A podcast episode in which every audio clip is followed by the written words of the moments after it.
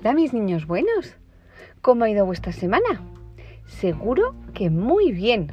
¿Os habéis portado bien? ¿Habéis sido buenos con vuestros hermanos? Seguro que sí. Yo sé que sois todos niños muy buenos que quieren mucho a Jesús.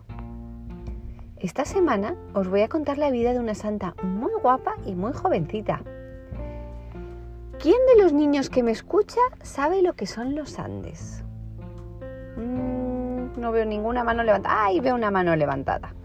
Bueno, pues la vida de esta santa transcurre muy cerca de los Andes, en una ciudad llamada Santiago de Chile. Corría el año 1900 en Santiago que nació una niña muy guapa a la que llamaron Juana Enriqueta. Lo que no sabían los padres cuando nació Juana es que esta era una niña muy especial, que la almita de Juana estaba súper cerca de Dios. Juana creció en Santiago rodeada de una familia que la quería mucho, pero Juana ya desde muy chiquitina solo podía pensar en ser más buena para hacer feliz a Dios. Con cinco años hizo su primera comunión y con seis años prometió rezar el rosario todos los días. ¿Cuántos de los niños que me escucháis tenéis seis años y habéis rezado un rosario entero? Muy, muy poquitas manos veo levantadas. Pues imaginaos que Juana rezaba el rosario todos los días ya con seis años. Con 14 años leyó La vida de Santa Teresita de Lisieux. Es un libro que se llama Historia de un alma y decidió que quería ser monja carmelita descalza. Con 15 años hizo voto de castidad, que significa no casarse nunca y dedicar su vida a Dios. Pero todo no era fácil para Juana. Tenía muchos problemas de salud y desde muy jovencita Dios le hizo saber que su vida sería corta. Por eso insistió e insistió para dejar el colegio y entrar al Carmelo. Hasta que logró convencer a sus padres. Qué felicidad cuando le dijeron que sí. Entró al, convento en el año 1918 y tomó el nombre de Teresa de Jesús, como varias grandísimas santas de la Orden Carmelita. Qué felicidad tenía Teresa. Le escribía a sus padres que en el Carmelo no hacía otra cosa que rezar, trabajar y reír. Pero tal como había sentido ella, al poquito tiempo de entrar al Carmelo y tomar los hábitos, se enfermó gravemente. Teresa se fue al cielo con tan solo 19 años. Pero qué vida más increíble que vivió. Y tocó cada corazón de las personas con las que se cruzó. Por eso, 40 años más tarde de su fallecimiento, se inició el proceso para hacerla santa y cuando finalmente la santificaron le pusieron el nombre de Santa Teresa de los Andes. ¿Sabéis cuántas grandísimas santas llamadas Teresa ha dado el Carmelo? Cuatro. Santa Teresa de Ávila, Santa Teresita de Lisieux, Santa Teresa Benedicta, que ya os he contado su vida, que se llama Edith Stein, y Santa Teresa de los Andes y por supuesto otras muchísimas santas increíbles como la Madre Maravillas y un montón más. Bueno, ¿qué os parece si esta semana nos proponemos rezar por las vocaciones religiosas?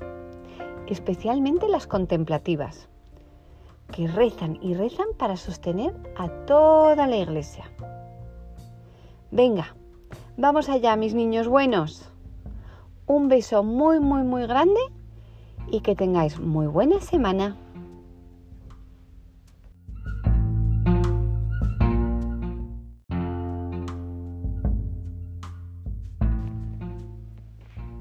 Hola mis niños buenos, ¿cómo estáis? ¿Habéis tenido buena semana?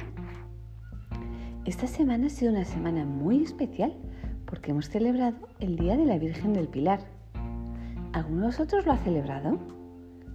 Espero que sí, porque es una fiesta a la Virgen muy importante, ya que es la considerada la primera aparición mariana de la historia. Esta semana os voy a contar la vida de un santo que no es muy conocido, pero hizo cosas maravillosas. os voy a hablar de San Juan Newman. Juan nació en la República Checa, entonces conocido como Bohemia, a principios del siglo XIX, en una familia profundamente católica. Cuando acabó el colegio entró al seminario y a la Universidad de Praga a estudiar teología. Cuando terminó estaba a punto de ser ordenado sacerdote, pero el obispo de Bohemia dijo que había demasiados sacerdotes en Praga y que no iba a ordenar más. No os imagináis la tristeza de Juan, que sentía que Dios quería que fuera sacerdote. Escribió a muchísimas diócesis de Europa para ver si lo podían ordenar, y todos lo rechazaron. Pero no se rindió. Aprendió a hablar inglés para escribir al obispo de Nueva York, ya que sabía que en América hacían falta sacerdotes. Para su sorpresa, el obispo dijo que sí.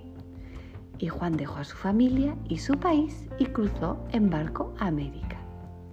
Allí fue ordenado sacerdote y mandado a una parroquia al norte de Nueva York.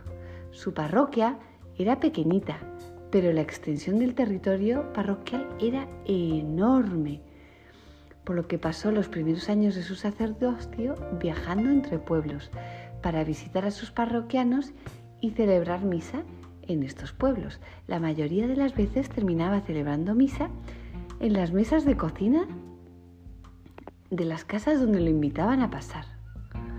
Fue una etapa preciosa para Juan, pero también de mucha soledad.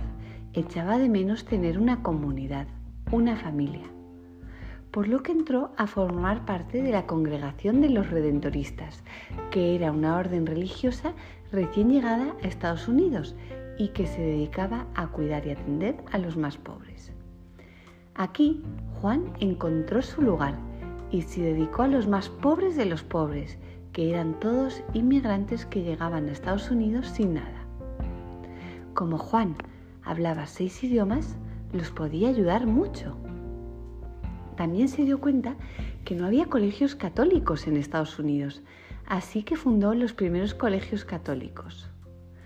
Con poco menos de 40 años fue nombrado obispo de Filadelfia. Hoy es una ciudad gigante y preciosa, pero aquel entonces era una pequeña ciudad que estaba empezando a crecer. Durante sus años de obispo llegó a fundar más de 80 iglesias y 70 colegios católicos. Juan murió con 48 años habiendo hecho tanto, tanto por la Iglesia Católica en Estados Unidos tardaron poco más de 100 años en hacerlo santo y su cuerpo permanece incorrupto en la cripta de la Catedral de Filadelfia, símbolo inequívoco de su santidad. ¿Qué os ha parecido San Juan Newman? Espectacular, ¿verdad? Y todo lo que logró por amor a Jesús. Estaba pensando que el propósito de esta semana puede ser ayudar a alguien necesitado. No tiene por qué ser alguien pobre siempre, puede ser un amigo en el colegio que esté en el patio y veamos que no tiene con quién jugar, o un hermano que necesita ayuda con algo, como por ejemplo ordenar o hacer los deberes. ¿Qué os parece esta idea? ¿Os parece buena idea? Genial, pues vamos allá, ¿sí? Mis niños buenos, os mando un beso enorme, en especial a Cruz, Mónica, Luis, Elena y Fátima, que son cinco hermanos que me escuchan siempre porque ellos también quieren ser santos.